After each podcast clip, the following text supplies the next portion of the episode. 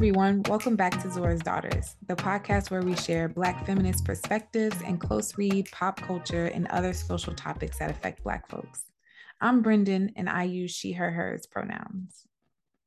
Hey, y'all. I'm Alyssa, and I use she, her, hers pronouns. Today, we're talking about neuro-expansiveness, Black disability politics, the fall of Twitter, and how deeply ableism is built into our everyday conversations. We also want to say right here and right now, live and direct, um, as some aunties say, right, that departments and companies are thinking about 2023 budgets. So if you would like for us to do a workshop for Black History Month, Juneteenth, or any other day because it's Black Feminist 365 over here, feel free to get in touch.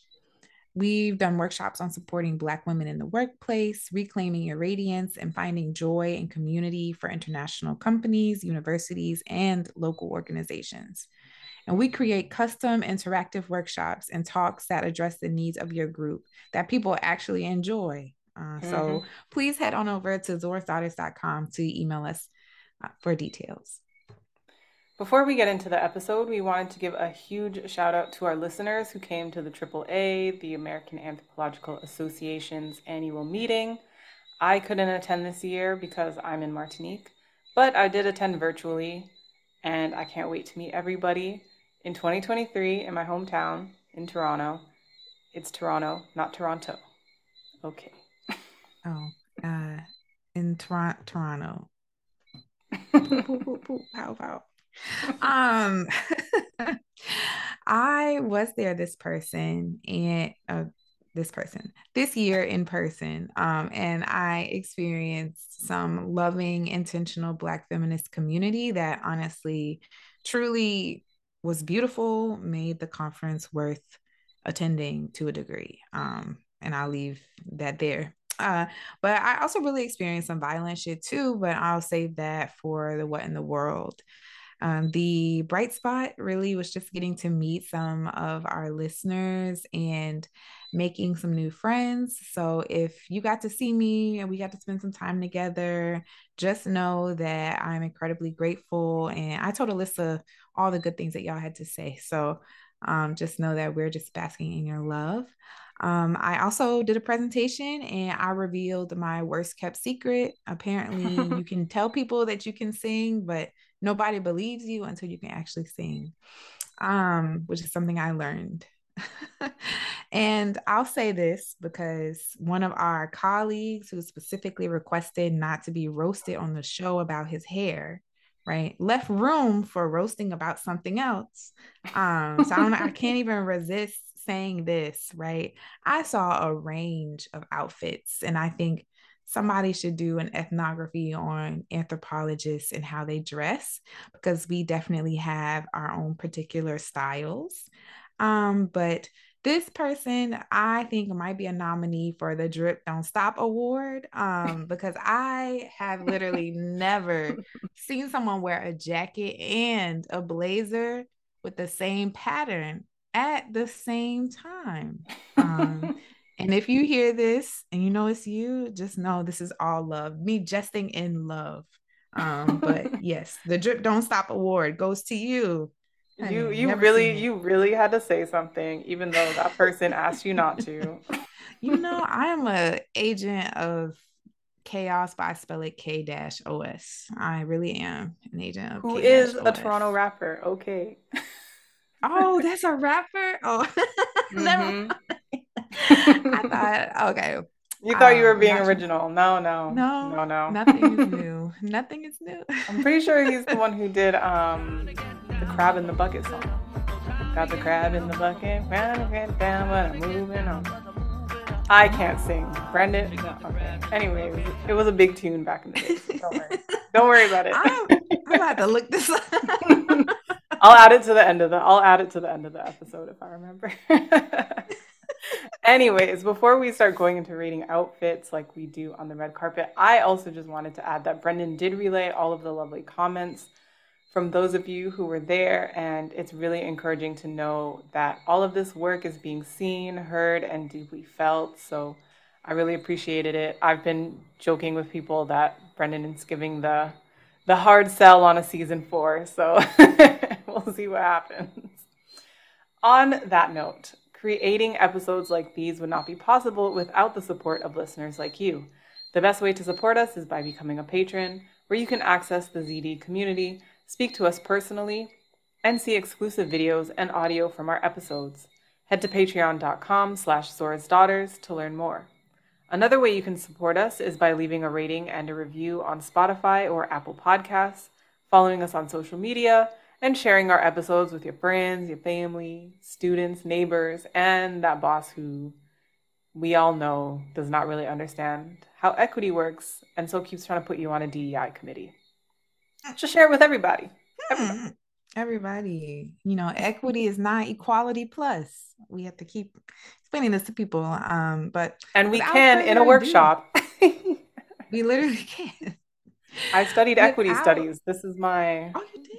Oh that's your that's your bag. That was my major. Okay. yeah that was my major Heard equity you. studies. People think i'm talking about finance and i'm like no it's social justice studies. Um also nobody believes me about that, but that's another story for another day. mm. Now we need to fight, but let's see. Let us get into our word for today. Alyssa, what's our word for today? So, our word for today is neuroexpansive. And I'm not going to lie, the first time I saw this on Twitter, I okay, I wrote in the script that I had to stop myself from rolling my eyes, but I rolled my eyes. I was like, ah, here we go again with another one of these words. I'm a work in progress, y'all. I'm a work in progress. Okay. I'm a we work all in progress. are. we all are. But instead of this being the thing that I let turn me into Candace Owens, I decided to look up what the word actually means, who is using it, and why it's being thrown into the ring with neurodivergent, neurotypical. So, neuroexpansive was coined by Ngozi Alston, a disabled community organizer, CRIP, and death doula who uses they, she pronouns.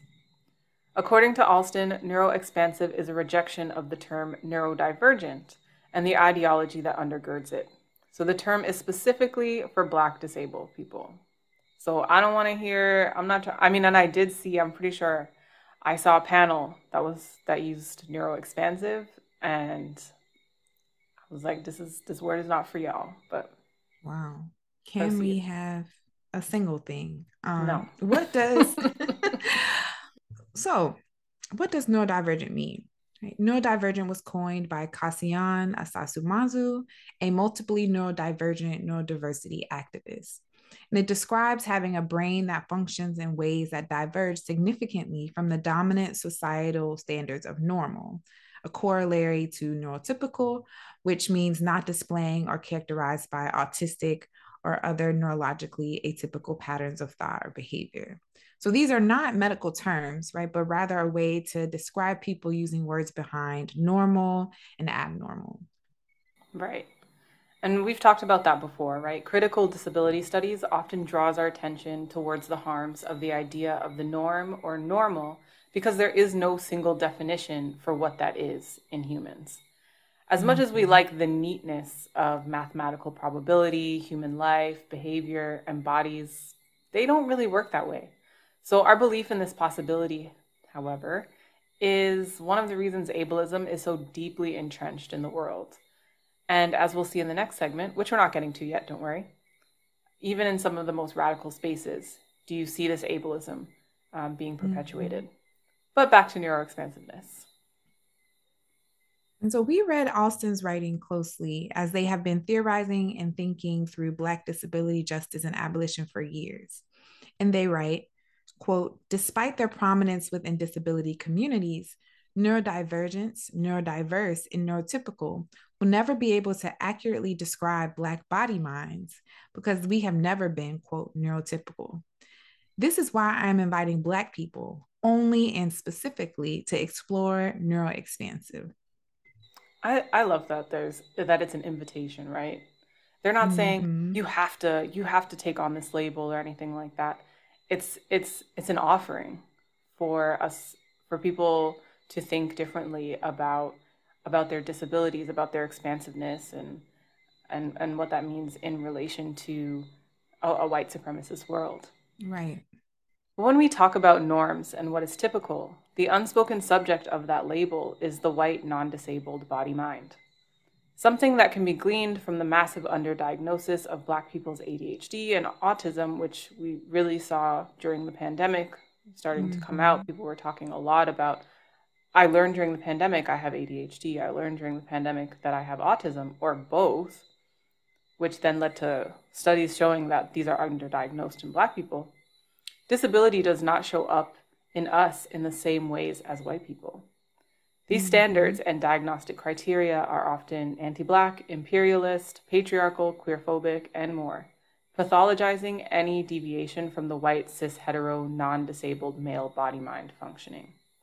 Neuroexpansive decenters whiteness from Black disability experiences. And allows for us to really have uh, a more just conversation about addressing neuroexpansiveness in our communities um, so, which is really what we're going to talk about right, in our next segment, which is what we're reading. So, what are we reading today? We're reading Black Disability Politics by Sami Schalk. For this episode, we read the introduction and Praxis Interlude 1. Dr. Sami Schock uh, uses she, her pronouns, and she is an associate professor of gender and women's studies at University of Wisconsin-Madison. She earned her BA in English and creative writing and women's studies from Miami University, her MFA in creative writing and poetry from the University of Notre Dame, and her PhD in gender studies from Indiana University. Dr. Schalk's interdisciplinary research focuses broadly on disability, race, and gender in contemporary American literature and culture. In addition to her two books, Body Minds Reimagined, Disability, Race and Gender in Black Women's Speculative Fiction, and Black Disability Politics, she is published on literature, film, and material culture in a variety of peer reviewed humanities journals. Dr. Schalk also writes for mainstream outlets, serves as a board member for Freedom Incorporated, and once twerked with Lizzo. Hey. Which, yes, yes. she identifies as a fat, black, queer, cisgender, disabled femme, and she is also polyamorous and a pleasure activist. Okay, so the the MFA in poetry makes sense now because there's poetry incorporated into the text, um, mm-hmm. which I found mm-hmm. which was very powerful.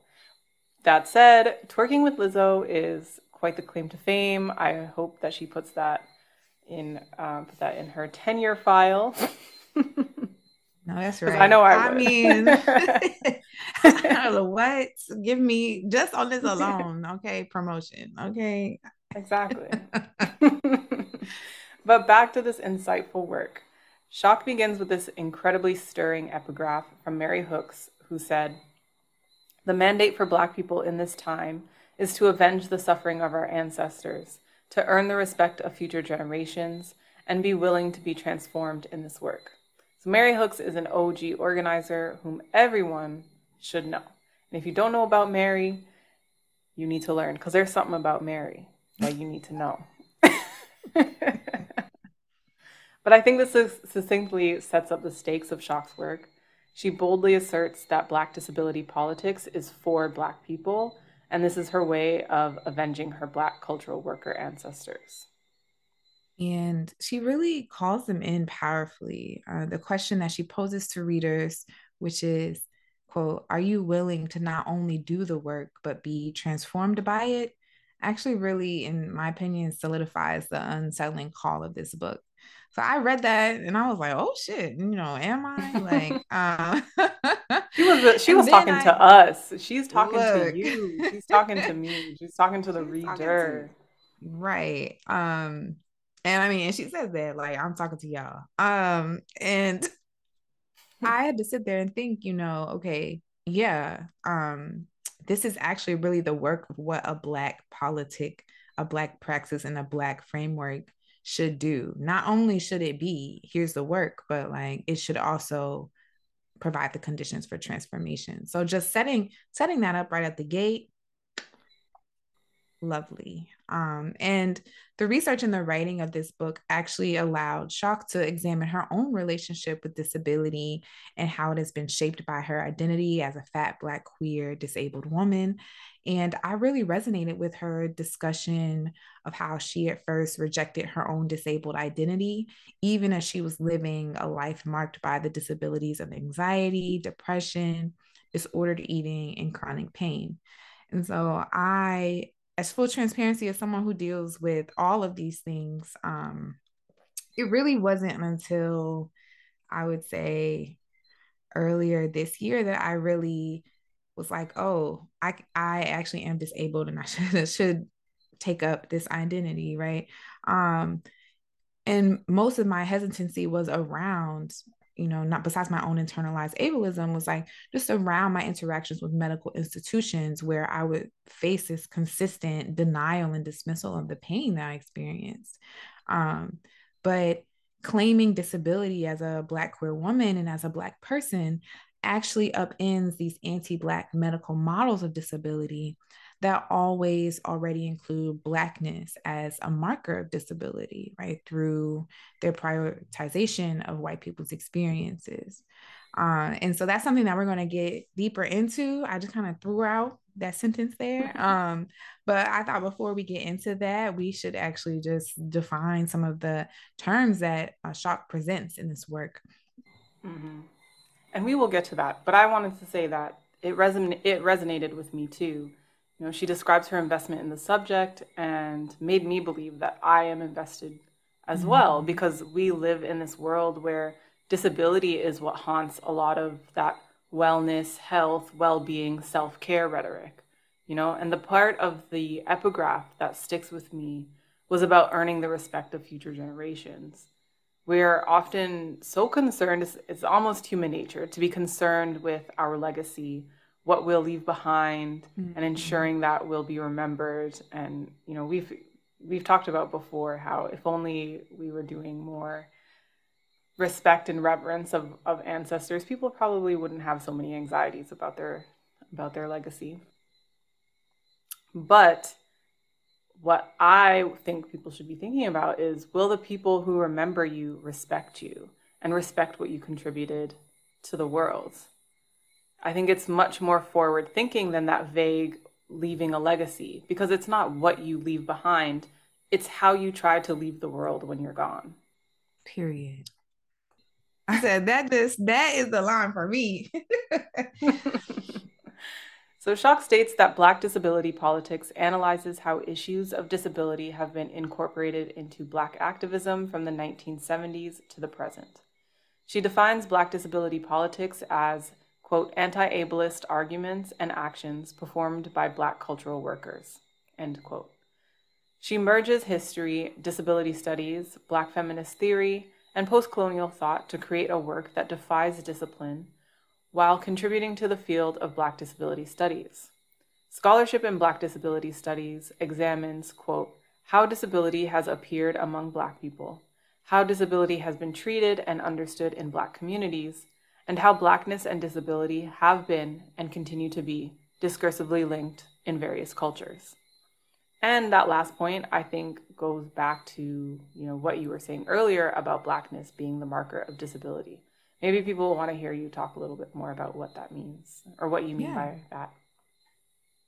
Yeah. So, um, like I'll, when we think about this whole definition of normal and definition of the human, what it means to be a person with rights, etc., often, and if you are, you know, Afro pessimist TM, deep in that, you would say all the time, right?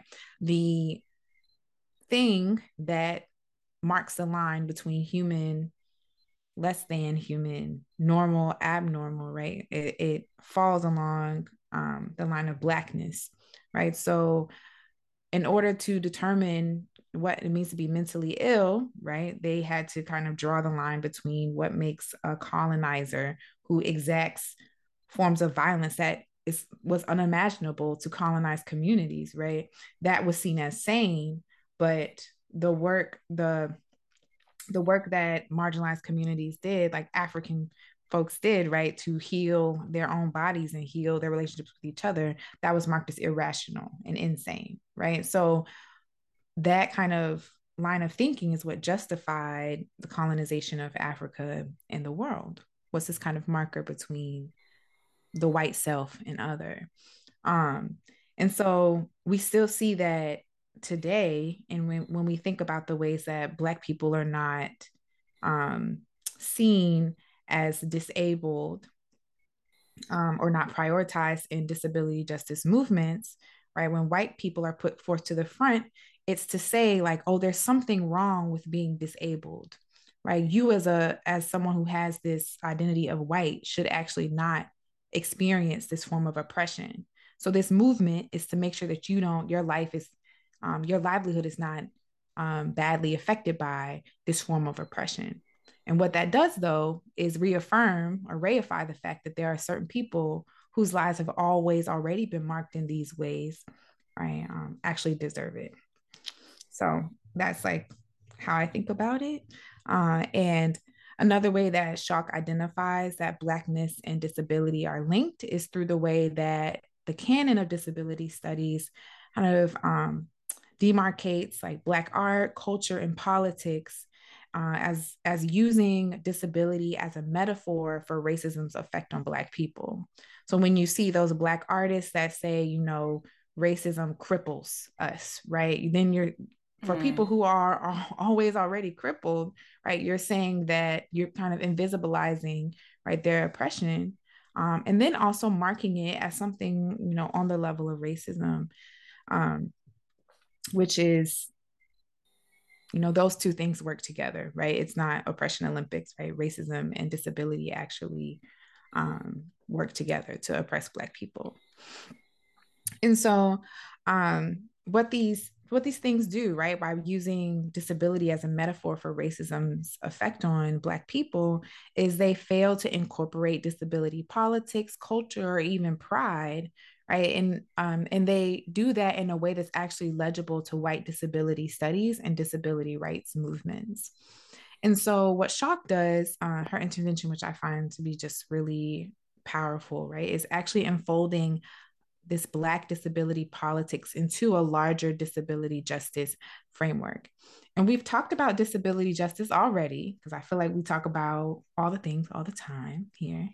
Uh, and we talked about it in a we try. um, in a previous episode, uh, season two, episode 13, Nobody is Normal. And so, if you want to revisit our conversation there for more background on what disability justice is, feel free.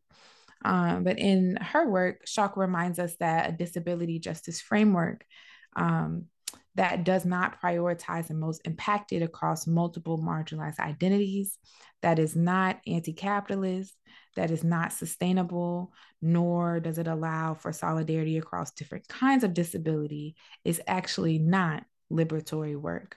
So, what we see in a lot of, um, I would say, in a lot of these kind of anti autism campaigns, right, is, is this move to exclude groups of people. And so, what I find transformative about Black disability politics is that it, quote, encourages a move away from a primarily identity based approach to disability and towards a theoretical approach that seeks to trace how disability functions as an ideology, epistemology, and system of oppression, in addition to an identity and lived experience. So, what does that mean? Uh, she's saying that Black disability politics does not do the tokenizing thing, right? Does not do the the hierarchical thing that says because you identify as a disabled person with xyz physical visible evidence right like maybe you are um, you use a wheelchair maybe you use a cane etc so because you are this white person with this visible disability right you deserve to have certain rights or you deserve to be in the fight for the rights for disability justice right? And that kind of invisibilizes everyone else who doesn't fit that kind of um, that framework, right? But what Black disability politics does is it actually takes on the systematic oppression of disabled people by taking into account all of their other identities within this kind of matrix of oppression. And Schalk critically explores right, how disability, quote, operates as a social system, historically, discursively, ideolo- ideologically. Woo, what word was that? And materially in our world. Um, and this cannot be done without an explicit focus on Black people's experiences. Schalk is careful to say that this includes all Black people, not just those who are disabled. We cannot have liberation with, without an attention to disability, right? We encounter Black disability politics in our movements in a multitude of ways. Black disability politics are, quote, articulated in text, speech, political platforms, and ideologies or enacted in activism, organizing, lobbying, art, and interpersonal dynamics by Black cultural workers, end quote. Schalk defines Black cultural workers as activists, artists, writers, scholars, intellectuals, and others whose work directly responds to and influences culture. This book contextualizes how Black people have enacted Black disability politics across time in our liberation movements and lays out the four common qualities of Black disability politics. And from Schalk's observations, Black disability politics is always intersectional. So, always thinking through feminism, anti capitalism, and anti imperialism, but emphasizes race and racism to concern itself with the material impacts of racism as it overlaps with ableism. So, Black disability politics is not necessarily based in disability identity because it can be enacted by any Black person interrogating the intersection of racism and oppression. And because not all people with impairments, disabilities, or illnesses claim disability or identify with the general disability community. Yes, you talked about that hesitation to identify um, as disabled and of course, that relates to not wanting to compound marginalizations mm-hmm. for possibly for you and for many other people. In the last two of the common qualities, Schalk explains that Black cultural workers engage with the socio-political and socio-historical contexts and circumstances that shape experiences and understandings of disability. Finally, Black disability politics is holistic, addressing whole body minds, not just physical disability. So I used this term earlier, body mind, which is written as one word, so there's no space between body mind, to signal the inseparable nature of the body and the mind. Ultimately, this book is about praxis. And if you're like, okay, praxis, uh, what's that? Heard it, don't know it. We talked about it in season two. don't know her, never met her. met her. Um, we talked about it in season two, episode eight 40 Acres Ain't Praxis. And so, in general, just as a as a gloss, it's the intersection of theory and practice. Mm-hmm. And the praxis interludes, uh, which are featured in the book, I demonstrate some practical applications of Black disability political theory. So, Schalk is, I mean, as a pedagogue, I, again, all the flowers. Um, anyway, but yes, but actually, you know, the commitment to accessibility in this book again is a demonstration of this Black disability politics. So I just, mm-hmm. if you ever listen to us talk about this, um, Dr. Schalk, I'm clapping all the hands. um, thank you. Right. And so as a content warning, um, in our discussion of Praxis Interlude 1, uh, we will look at and repeat an ableist term that was used by the Black Panther Party. So please take care of yourself accordingly. But in this section, Schalk aims to demonstrate that it is possible protest disabling violence, right, without reinforcing, it is possible to protest disabling violence without reinforcing fears about disability. And so, in protesting psychosurgical procedures, right, the Black Panther Party referred to the survivor as a vegetable. And so, throughout this interlude, we get a really practical read, right, of, of this example as something that is actually a common issue in organizing, and in particular in Black organizing movements. Um, it's something that we should be extra critical of, right? Movements will use disability produced by oppressive violence as one example of why that violence is unjust. But this rhetoric actually rests on ableist fears of disablement and loss of autonomy, right? So, this pointing to being a vegetable as something to fear and run away from, um, which actually reinforces the idea that disability is tragic and is something that is akin to death. Yeah. So, as a corrective, Schalk explains that activists and cultural workers must acknowledge the intersecting issues involved and focus on the violence that causes the harm rather than the potential disability resulting from the harm. If the way to radicalize people is by playing on fears of being disabled, your strategy is ableist. And we absolutely saw that throughout the pandemic, right?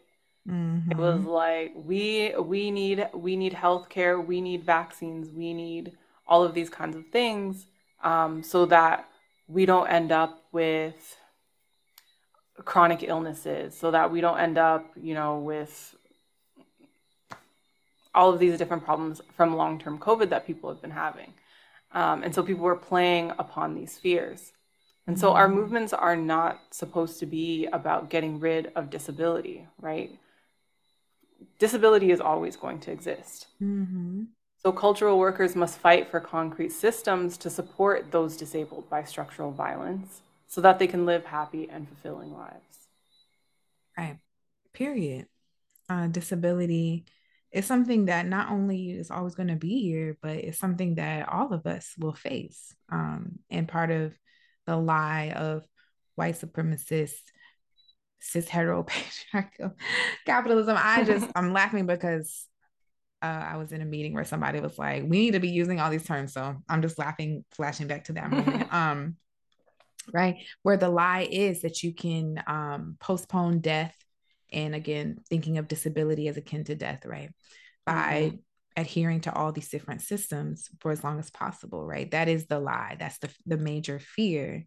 So the fear of disability is not just the fear of, you know, um, disablement and impairment, but also there's the fear of death, right? That manifests itself again. Another one of the lies is that people who become disabled deserve it. Mm-hmm. And and because it was their fault, they don't they don't deserve any help, any aid. They don't deserve the emotional, financial, um, material help that they can need that they need in order to in order to survive and thrive. And that is that's like that's capitalism. That's capitalism working for you. That's white supremacy working in service of those Literally. kinds of ideas. Yeah. I think, and I mean, here we go. That leads us nicely yeah, into our next segment, which is what? What? What in the world? What in the world? What is going on? What the fuck is going on? okay, so there's so much I want to talk about when it comes to the AAAs, even though I was only there mm-hmm. virtually and in spirit supporting people whose uh, panels I could not watch because they weren't all live streamed. Um, yeah. I really want to chat about the mysteriously canceled roundtable. Uh, folks might know what I'm talking about. Um, which was supposed to be about the Harvard letter and the secrets and lies. And uh, we we did we did an episode on that very early on when, that's our first some of the Harvard. It was I think it was our second or third episode, so very early on when the allegations had had come out. Um, but that roundtable was mysteriously canceled, and as Brendan said, someone's lawyer was probably like, ah ah. Mm. Don't do so it. If anyone wants to know, and if anyone knows the the story. Um, just, please. Just slide into our DMs. But importantly, we're nosy. We're nosy anthropologists. We, we are nosy, and we won't we won't share it on the podcast. We promise, unless you want us to. but importantly, going back to the fact that I had to, we had to bootleggedly have someone live stream your fire ass panel um, that you were on with one of our previous guests, Anuli Akanegbu, and others. Um, I want to know why we seem to have forgotten the lessons of the past three years. And I'm saying three, even though people might be like, it was 2020 and we're only in 2022. We started hearing about COVID in 2019, y'all. Yeah. In November. Yep. Then December rolled around. I remember I was I was it was January 20, 2020 and I was making jokes about whether or not we should be out, whether or not we should be wearing a mask. And then everyone was like, "It's going to be fine." And so instead of taking precautions, our mm. hubris kept us from addressing it for nearly 5 months.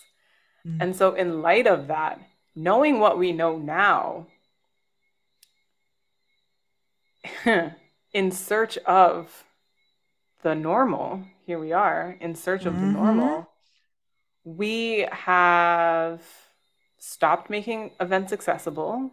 We're no longer live streaming. We're not enforcing mask wearing um, or requiring negative PCR tests for in person events. So, what that says to me is that your politics are neoliberal it's every person for themselves. You're not like as Brendan pointed out to me once the mask is not for you. Like the mask doesn't protect you, it protects others. So you're actually prioritizing your bodily autonomy over the bodily autonomy of everybody else, which is hella neoliberal. But okay. Hella neoliberal. Uh, I'll say I'm like, I don't want to go back and forth over my experience uh, too much. So I'll just say that I had, um, there was a policy at AAA that if you were unvaccinated, you could not get your badge. And, um, but all you needed to get your badge was to be, you know, up to date with your vaccination. There was no requirement to be masked. And I don't think I saw a single person take a test. There were boxes of tests, but I don't think anybody even gestured toward doing that because, you know, that's inconvenient.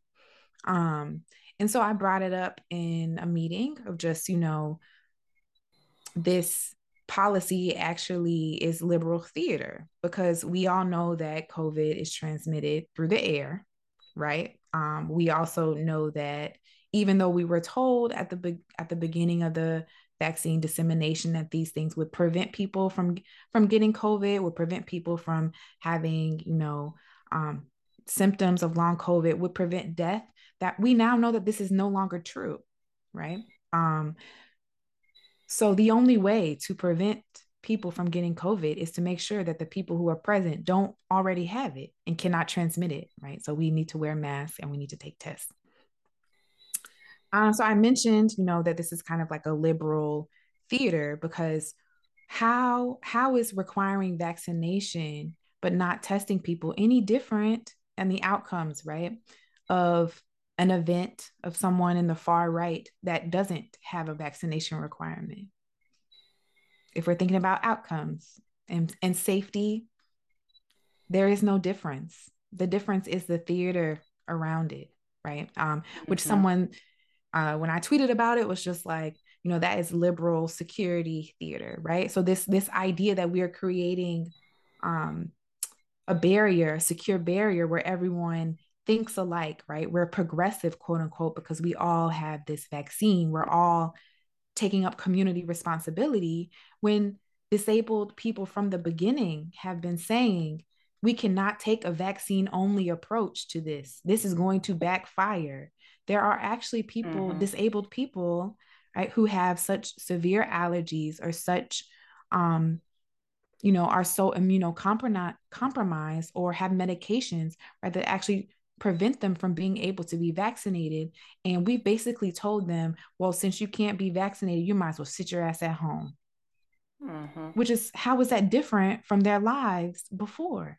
You know, and not to, you know, gloss it too much or be too crass about it, but like what are we doing to protect the communities that we say we're pushing for rights for? And how is that different from what all of the people that people have made fun of, you know, at the big when the vaccine rollout came and people were saying, well, you know, these people are not you know, there were a lot of judgments being made about folks who were unvaccinated. Um, some of them right, right? Like some of the stories and conspiracy theories, you know, being like, oh, girl, I don't know about that. But for the folks who were who are unable to be vaccinated for a variety of reasons, right? What are we telling them in our rush to normalcy? We're saying, yeah, we want we want to go back to this normal that excluded you or mm-hmm. put you mm-hmm. in a lesser status, right? Um, and we have to really be real with ourselves about that. Like if that's what we're doing, that's what we're doing. And we can't sit here and continue to pretend like that's any different from the folks who were saying that being vaccinated, I'm not getting vaccinated because it's got there's a chip in there. You know, like we you know, we got we have to and what was the other one? It's the mark of the beast. The mark of the beast, you know. The mark of the beast. This is how And I think I think the other the an interesting thing about this whole we don't we want to go back to normal so we don't want to wear masks is that it's very Euro Western centric. I don't mm-hmm. know what would that be. Oxycentric, oxcentric, um, because there are mm-hmm. tons of countries in the world for whom it is normal to wear a mask when there is when there's an illness around. To wear masks in public in public areas where crowds gather, it is normal for them to protect other people. Right when there's when there's a respiratory illness going around or when there's any kind of illness going around or when there's even the possibility of an illness going around because it's flu season for example so i think that we're really yeah. centering this this normal that is that is very specifically ours and that as you were saying is is is ableist ableist anti-black and that shit was not good for us on the other side. Like I just like we talked. Ask me when the last time. I mean, besides when I got COVID, I did get COVID. I did get COVID after I was vaccinated. Um, but I, other than that, I have not been sick in two, basically since last flu season. I got sick right before, um, and I thought I had COVID um, because it was maybe a month before everything shut down mm-hmm. and that's the mm-hmm. that's the last time I've been deathly ill from from the flu or from a cold or anything like that. So I mean, listen, if that's the normal y'all want to get back to, be my guest. I don't know if I can meet y'all there. I don't know if I can meet y'all there. and you know, I'm not gonna. I mean, I don't know if the people at this meeting listen to this or not. But what also really underscored my point about it being liberal theater was at that same meeting um, where I brought up, you know, this being an accessibility issue, another attendant at that meeting was being congratulated for attending the meeting, even though they had pneumonia, active mm. live pneumonia. So when Girl. you talk about people have forgotten the lessons. It's I'm glad. I mean, I don't know if you got COVID or not because we didn't test you, but at least you're vaccinated and you're here without a mask in a room in an enclosed room with other people with pneumonia. I that's that's how that's when I say I'm I'm listen. done with y'all fucking anthropologists. I'm done with y'all because what that makes no sense. This literally makes no sense. And I gripe about this to my partner all the time. I'm like, this this shit makes no sense and i need people to eat to be with it or be not. Like just just be for real. If you about it you about it. If you not you not. Let's just be for real. Let's be for real about I, it. I thought we were past this. I thought we were past congratulating people who have who are actively sick. I thought we were i thought we were past that. No we're going back as i said normal. i was like this is this is clown foolery. This is you, you say theater. I say circus. and that exemplifies the clown foolery of Oh, of maybe that should be the clown foolery of normal uh, carousel.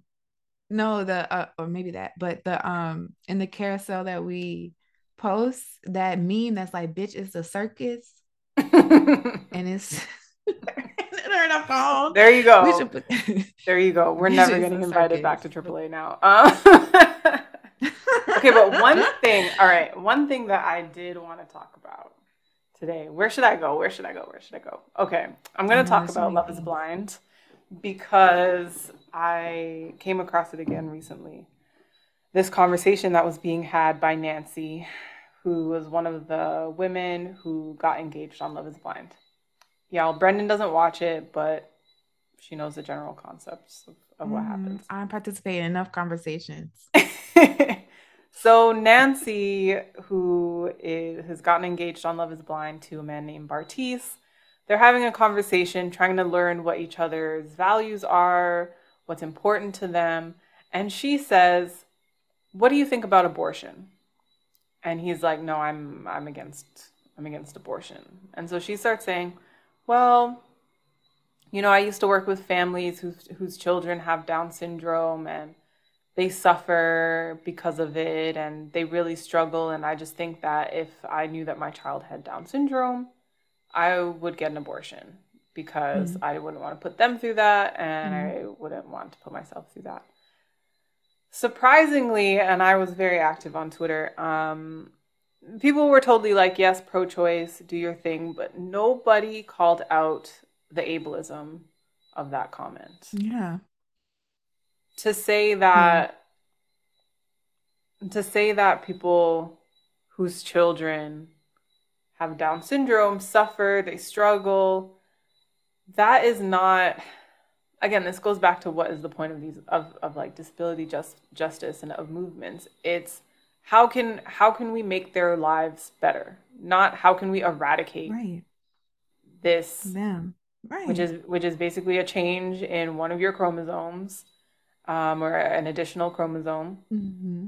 how can we eradicate the question is not how do we eradicate it the question is what support do does the child does the family need in order to survive and thrive. That's that's going to be the word: survive and thrive. Yeah, and it's so that all of that to say that ableism is so deeply embedded in our in in our society in the structure that people were like yeah totally understand totally cool with with like the eugenics of that makes sense to me and nobody called it out at least not. I, I think I saw one. I think I saw TikTok recently about it, but at the time when it was airing on Twitter, did not.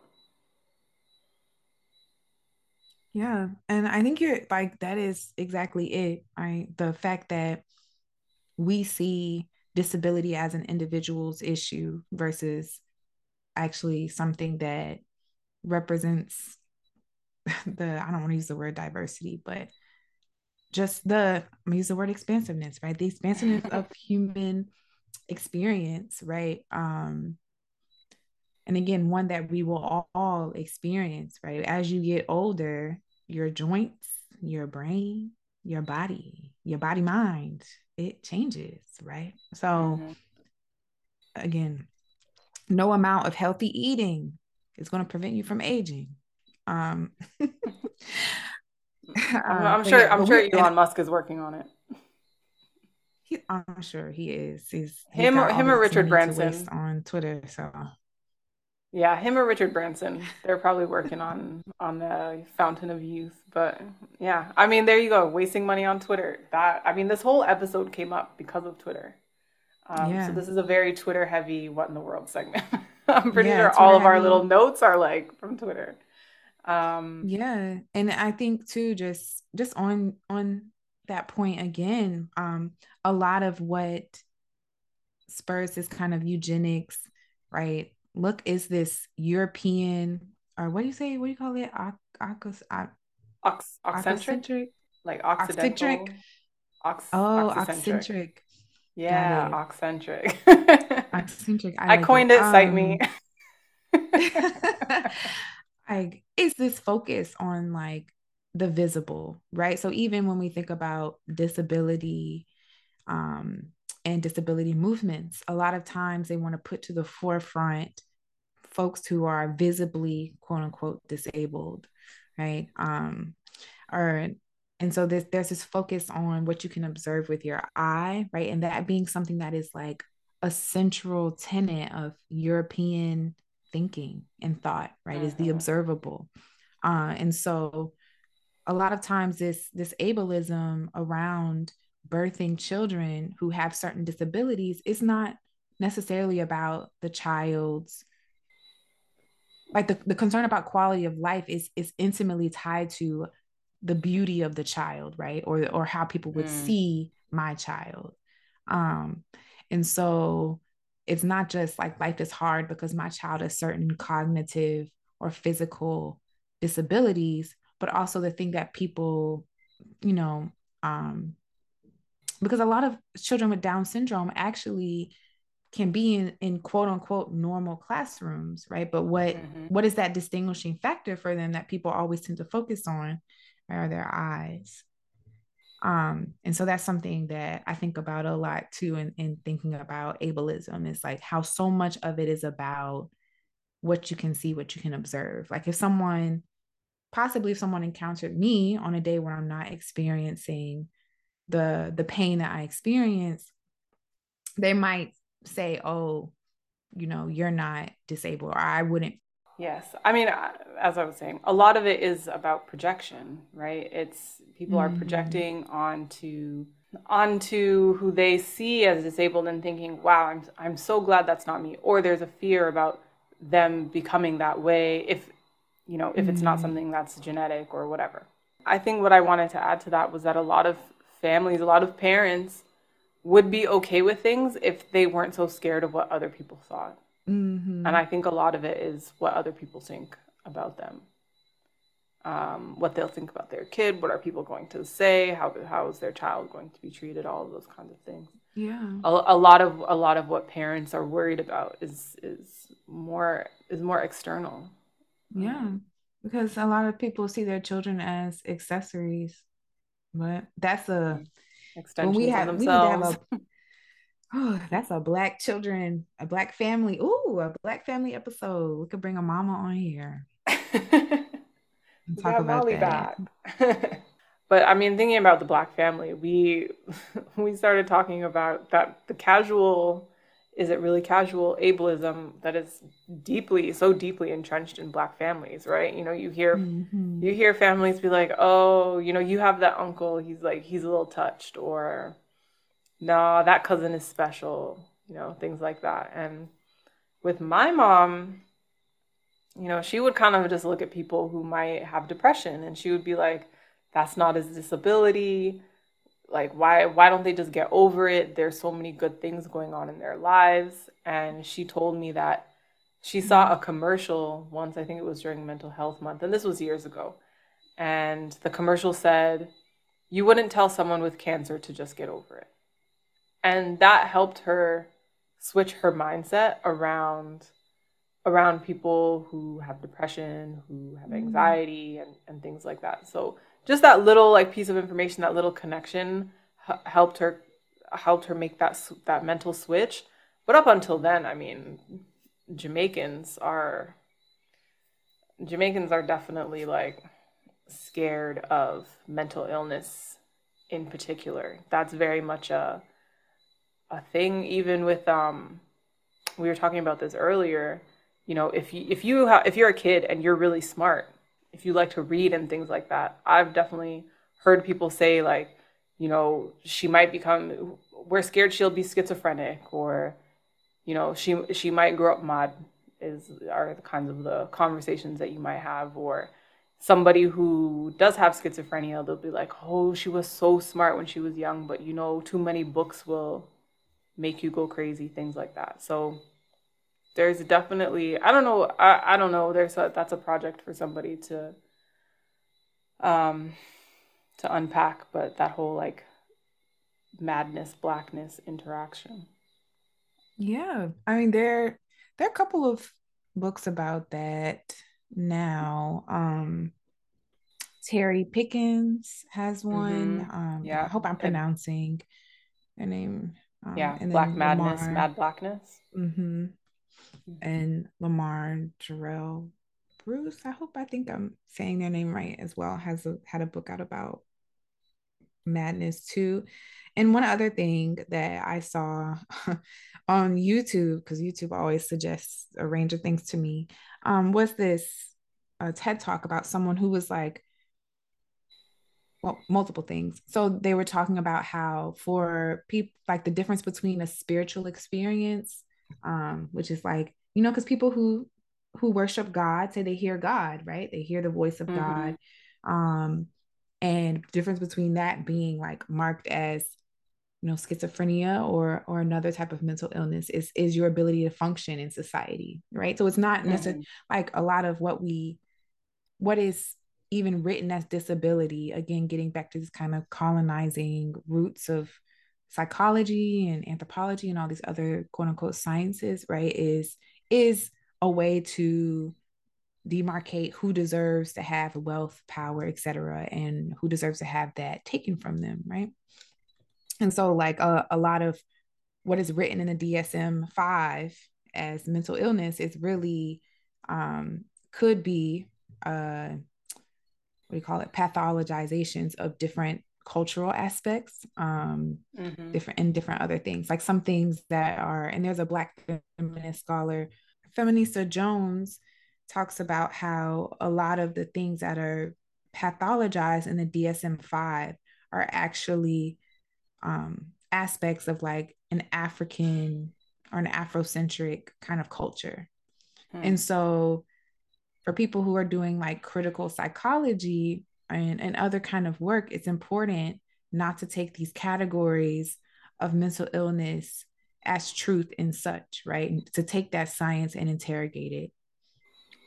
Um, and also while also holding the truth that as you mentioned, your family, my family, my my family that they are they have their own struggles with mental illness. I think all of us have our own things going on. Um and like um like my you can't, my, you can't admit it. You can't talk about it. You can't admit it.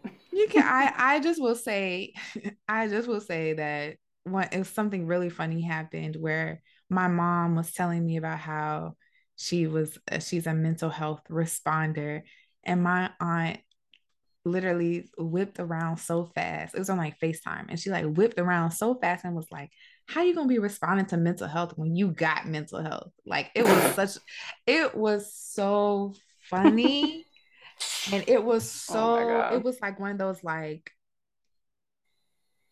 yeah yeah but also we have to empower people in communities to to help mm-hmm. and support each other um yeah. but also yes hilarious and i think as a as a community quote unquote right a black community however you want to define that we really have to embrace that our work is not liberatory if we are not including neuro expansive people if we're not including um, disabled people and actually really doing it in a way that prioritizes them and their needs and not just saying, oh, it's accessible, but then people like, oh, this meeting is accessible, but there's the elevator's broken and I gotta walk up five flight of stairs to get to it, which is something that happens. like, yeah, yeah, or this meeting is accessible, but we didn't do the work beforehand to figure out Zoom. So we don't know how to do live captions or we don't know how to do all of these things. Um, so it, it, it can't just be accessible in in theory, right? Or in principle, you actually have to be doing the damn thing. Yeah.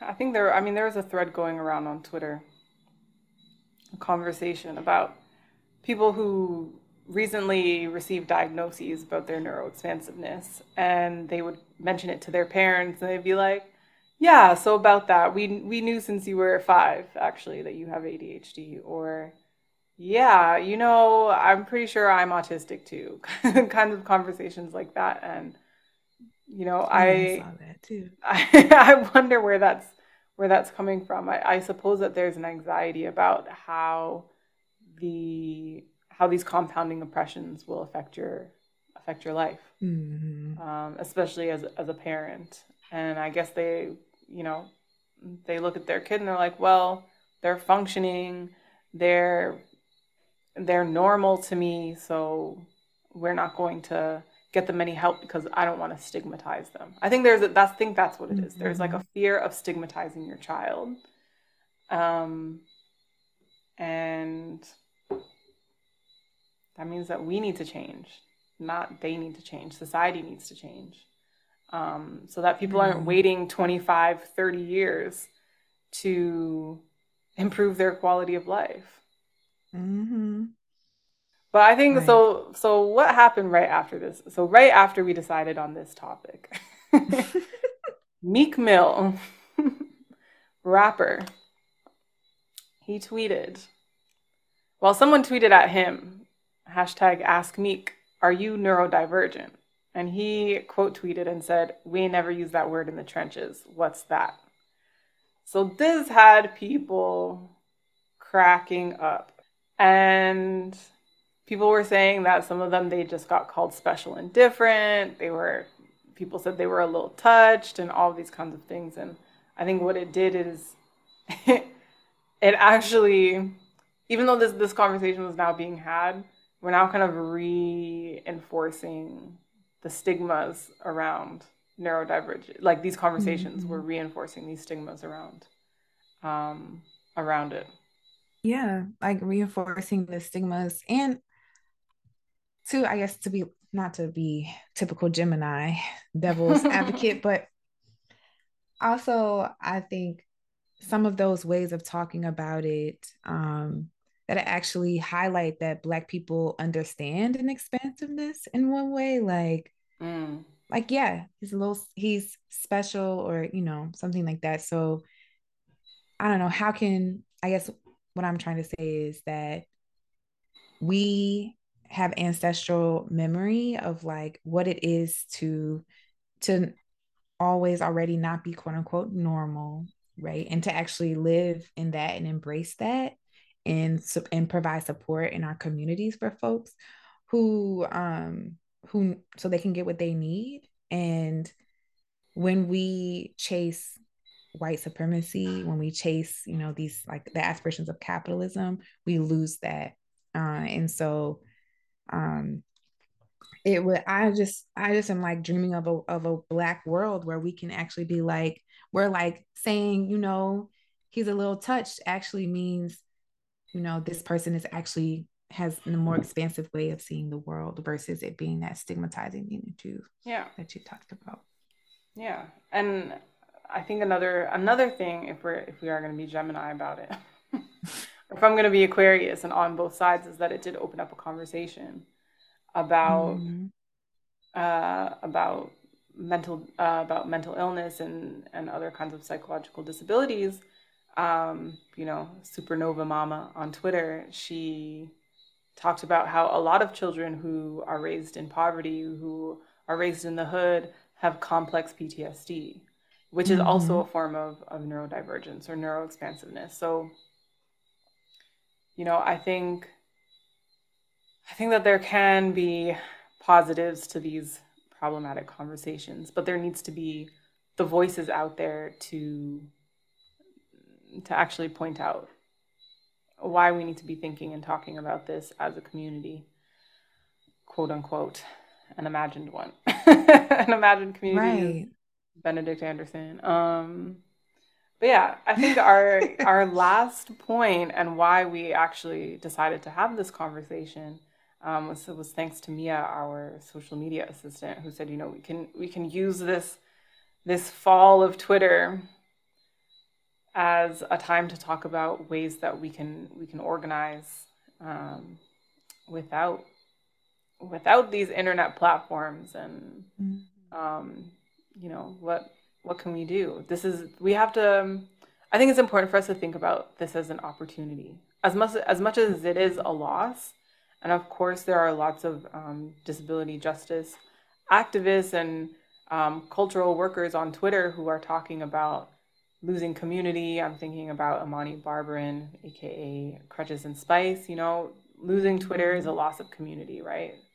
Um, so now is our time to start thinking about if the if all of these platforms disappeared, how are we going to continue being in community with each other? How are we going to continue progressing in our movements? Right. What is the Black Liberation Movement plan for when all this shit becomes? I mean, they're already surveillance tools, right? So when these surveillance tools collapse, what are we going to do? Yeah. We can't. Um, and how are we going to make? Yeah, how are we going to make these spaces accessible? Because we can't go back to the way things were, or we're just going to reproduce a world like this one. So exactly. Exactly. And I'm tired of there that. There is no going oh. back. There is no, no, going, going back. So let's move forward, or let's move on to just. And think of this better, as an opportunity please. to to like, you know, use the platforms as they're needed, but there needs to be. I mean, I mean, really, community care, community access, and the people around you are going to be the ones who are going to take care of you when, or hopefully, building those connections are you know that's going to be what's going to help you get through the end times that are nigh mm. yeah period end times i time. i had an interlocutor say that to me I think I said wow. to her, I was like, why? I asked her why something, and she was like, it's the end of days, bitch. What you think? It's the end of days. Wow. So she like, think Jesus yeah, coming back soon? Probably. And this is a very Catholic country, so probably. Or island, I should oh. say. um, okay, well. Heard you. Yes. Anything, any final words, Brendan? We wrapped this baby up. Wrapped it up. I know. I think we, yeah, I'm like, I don't have any final words. Um, yeah, because I feel like in our other disability episode, we hit a lot of we hit we hit points. Like we hit points. Yeah, y'all. Um, this is just the beginning of the conversation. We are not the be all end all. Mm-hmm. So keep reading, keep thinking. Um, definitely follow, donate to Ngozi, aka Ngwagwa, I think is how it would be pronounced on Twitter. But we will link all of that in the comments. We just want you to know that no expansiveness is all their work. And we are just we are just the messengers. so We're just the messengers. If you repeat that, that please oh, oh yeah, this is cite them, not us. All right. yes, please. One thing too, I guess, to say as one of those people who um discovered slash self-diagnosed myself um, with some kind of neuro expansive experience like autism um it has been affirming to meet people or to read about it online and to meet other black um femmes other black women who also discover later in life oh wait i have a different experience so just wanted to say um it's it's been a great way to meet community in that sense too, and a great way to learn about myself. So, bye, Twitter. Gonna miss you. Gonna miss you, girl. Whenever you decide to leave. I don't know. Is Twitter really going to leave? Is it really going to be gone? I think I think there might be a blackout period, but I think it'll be back. I think it'll come back. And yeah. there's I mean there's Every no other platform like Twitter. There. Yeah, exactly. Mm-hmm. exactly. I I downloaded my archive just in case. Not that there's that much interesting stuff on on my Twitter, but I did download my archive just in case. I think that there will be a blackout, but I think it'll be back because there's no there's no other platform like Twitter where there's the possibility of seeing content that's outside of your echo chamber. I think that is there's the possibility. Yeah. People make it so that it's not, but it is a possibility there's lots of things that come into your feed because of whoever you follow, the kinds of the kinds of things that you're interested in. Um, and so I think in that sense it is important. Mm-hmm. Twitter. I guess I will miss Twitter. yeah, who's who's gonna sing at the funeral? Twitter funeral. That was funny mm. thread.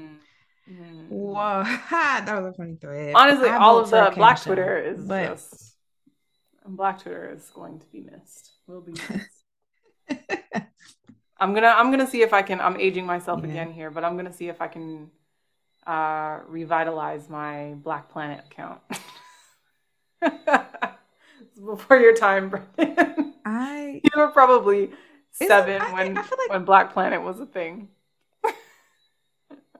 I feel like I went to school with people who had a Black Planet account. I just didn't have internet at home, so I was I was there in the early days. I mean, I wasn't active, but I was on Black Planet in the early days, where a lot of the older Black writers, for example, writers for the Root and stuff, a lot of them got started because of their commentary and uh, their threads that they would share on on Black Planet, their comments. So and then I think there was because really it was like a dating site or something. then, well, so tell me what a 12 year old was doing on a dating site. But anyways, that's another story for another day. Because the internet in 2001 was the wild, wild fucking west. But it was. Oh, it was the wild, wild west out there. Chat rooms, the oh, messengers, Lord. ASL, which now means something completely different. Um, do I even want to look it up? Probably not. No, it's just like instead SL, SL, like that's uh, whack as hell. Oh. Now they just say ASL. I don't know who came up with that, but I don't uh, like probably it. probably Gen Z because they don't like to write. Oh, they don't like. True. Less time the better. All right. Okay. Before we go too far off topic, thank you all very much for listening. That is all we have today. This episode was produced by Alyssa James and Brendan Tynes and distributed in partnership with the American Anthropological Association. This season of the podcast is generously funded by a grant from the Arts and Science Graduate Council, the Heyman Center Public Humanities Graduate Fellowship, and donations from listeners just like you. So, thank you all for your support. If you like this episode, please share it via social media, WhatsApp. I mean, we're going to have to go back to writing letters, it seems. Um, Sending postcards. Uh, we would love, yeah, postcards, broken telephone. Type it up, send it to a friend. we would love to hear what you have to say about this episode. So be sure to follow us on Instagram at Zora's Daughters and on Twitter at Zora's underscore daughters. For transcripts, syllabi, and information on how to cite us or become a patron to access exclusive content, visit our website, zorasdaughters.com. Last but not least, remember to be kind to yourselves. Bye. Bye. Bye. I got the crab in the bucket, trying to get down, but I'm moving on. I'm trying to get down, but I'm moving on. Ah, I got the crab in the bucket. You really don't know mm-hmm. that song? Mm-mm. I'm going to know it though next time. Let me do YouTube.